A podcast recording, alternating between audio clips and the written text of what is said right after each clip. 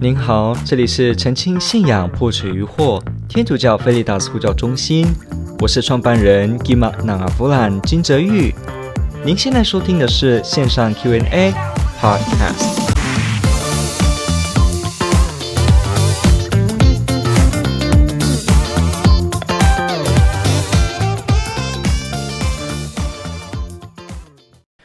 提到说，有一个问题，我想了很久，那就是到底我们在生活中遇到的困难，是因为自己犯错或是罪呢，还是因为神的管教呢，还是因为这是神的试炼呢？OK，这个问题问得非常好，这就是我们在想，我所面临的究竟是什么意思？换句话说，他在问的是我为什么人生会经历这些事，这事对我有什么意义？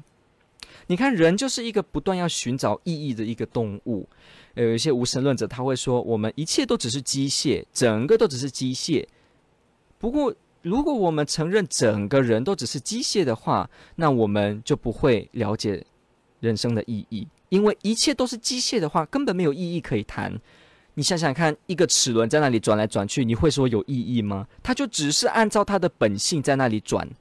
连齿轮本身也不会问自己说：“我这样转有意义吗？”我就是转，电力给我了，我就是转，一切都是必然的，必然的就是自然的，必然就是自然，那就什么样都可以预期，都可以预测。那必然是自然，都可以预期，那就没有意义可言，因为意义就是在事情发生的时候，你可以找到它的弦外之音。比方你的孩子车祸，你可以发现这个对你生命的一个启示。比方你自己生了一场重病，你可以发现它的另一个启示。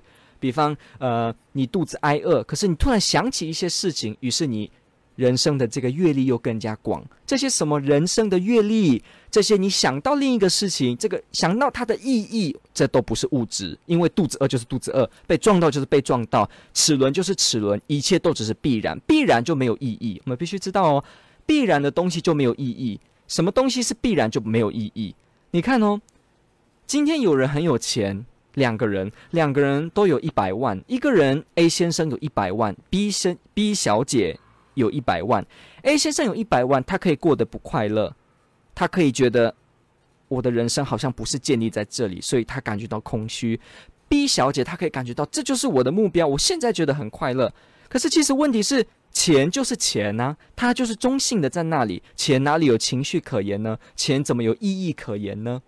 同样的一个例子，今天如果我们自己的孩子发生一些意外，先离开了，这种事情感觉好像是很悲哀的。可是有些人从这个事情上面，他带有纯恨跟陷害的心，于是他就觉得，哦，这就是我想要的。还真的有这种邪恶的人呢、那有可能他就觉得。我的孩子这样子离开，我非常的难过。可是问题其实是，人死了就是死了，被撞就是被撞，它就是中性的，就像钱一样，它就是中性的，它就是必然的，它只是物质。可是你会发现，意义这件事情，我去发现意义这件事情，它都是在物质之上，它是超越物质的，它是属于精神层次的，它是属于超自然的，是属于精神层面的。你会发现，人生有没有意义？如果人生有意义这个问题能够被回答，那这个世界就不可能是机械，这个世界我们人就不可能是无神论说的完全是机械，因为整个的机械，整个必然，整个自然，它就像刚刚说的齿轮一样，它只是在那边转，它哪来有意义可言呢？它就只是如此而已。可是我们常常会想，诶，我觉得这个对我的生命有一个旨意。当我们一说这个有意义的时候，它就一定不能是必然的。你想想看，一个机器，一个齿轮，怎么会想意义的问题呢？一台车子的机械怎么会去想意义的问题呢？这样子就是这样子，根本就是必然的，什么都能预测。所以说，人生有没有意义，你必须去确定的就是必定有超自然，必定有精神层面，不然完全不能讲意义。我们不会看到一个石头自己跟你说意义。意义一定是要精神层面才能说，所以有人跟你说哦，我们不用信天主，我们不需要有信仰啊，因为我们不需要信，我们靠自己生活，我们就很有意义了。所以呢，都没有神，没有来生，没有灵魂。但是这就奇怪了，如果没有来生，没有神，没有灵魂，一切都是必然的，都是物质，那必然的就是物质的，那何来的意义呢？就没有意义可以谈，一切都只是必然的。如果你突然说：“哦，我的孩子生了出来，这为我好重要。”啊，不好意思，你只是一个肉身的机器在那边转，何来的说孩子生出来是重要呢？连重要这个两个字，它既不是矿物质，不是植物，它不是化学，它不是物理定律。什么叫做有意义？什么叫做有意思？什么叫做有旨意？它是物质吗？它是定律吗？都不是，它可以超越定律去做。所以，任何人在想这个问题的时候，他就是在表示我们人有精神的层面。所以，我们人既然有精神的层面，我们就要好好的顾我们的精神，不能一昧的把我们自己当机器。我们是有精神、有感情、有灵性的生物。我们会去想，究竟什么有意义？究竟什么是天主？我们会去追求什么叫爱情？什么叫罪过？什么叫限度？这些东西就是在人有这样子的体悟当中，我们会去发现的。所以被问这个问题说，我们到底在生活中遇到困难，是因为自己犯错呢，还是因为神的管教呢，还是因为是神的试炼呢？从这些问题，我们就肯定了有超自然，有所谓的天主，有所谓的来生。那至于这边提到的，究竟这个困难是什么呢？这些选项通通都有可能，也可能同时并存。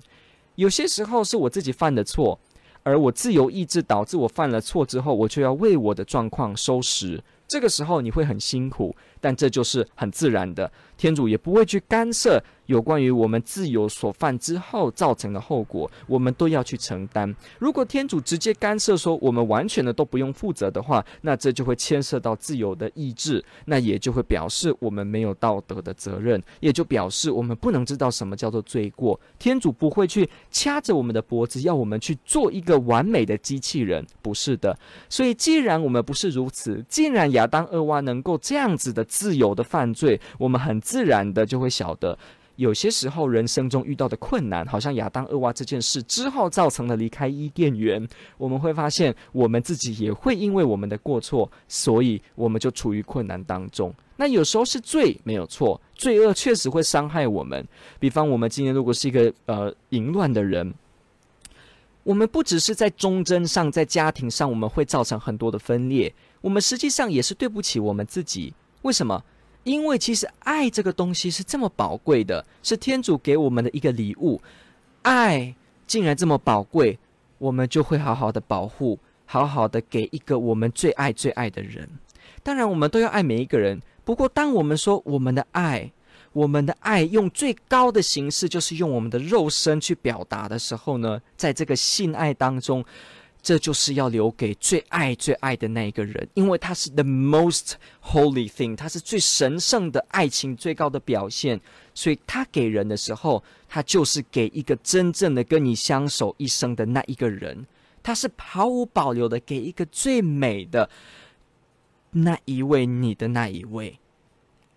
当我们在这个淫乱当中犯的时候呢，我们不只是说破坏这些和谐，我们还使得这个最宝贵的礼物在我们手中，明明可以给最宝贵、最适合的那一位，但是在我们手中把它用廉价了。我们把这个爱情变得廉价，踩得低，所以呢，爱情。给的是廉价的，我们给的东西也是廉价的。那这个时候，人间的很多事情、很多意义、很多价值，也都是跟着廉价的。那我们就会感到厌倦、不平安，甚至不止如此，会因为这样子，我们失去许多。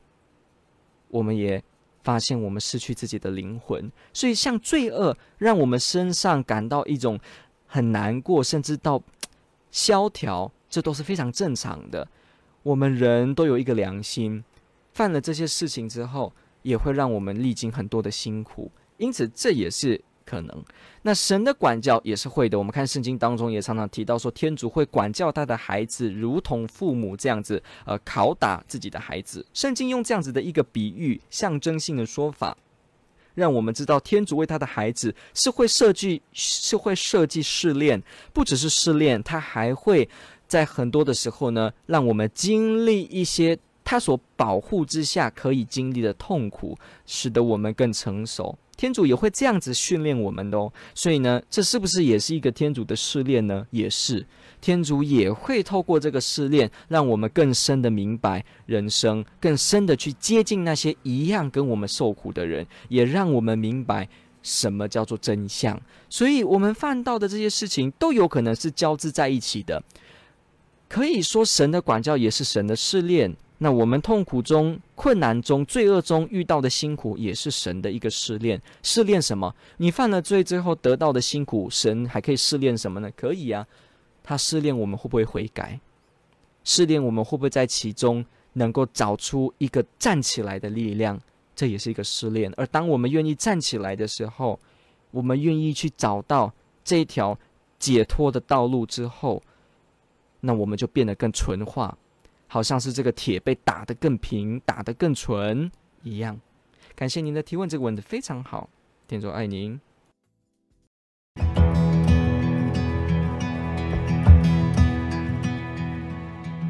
感谢您的收听。若您喜欢本系列节目，支持护教学与福传相关推广，欢迎来到我们的 FB 粉丝专业以及 YouTube 频道，点击订阅。哦，也别忘了我们的 Podcast 频道的订阅哦。天主保佑。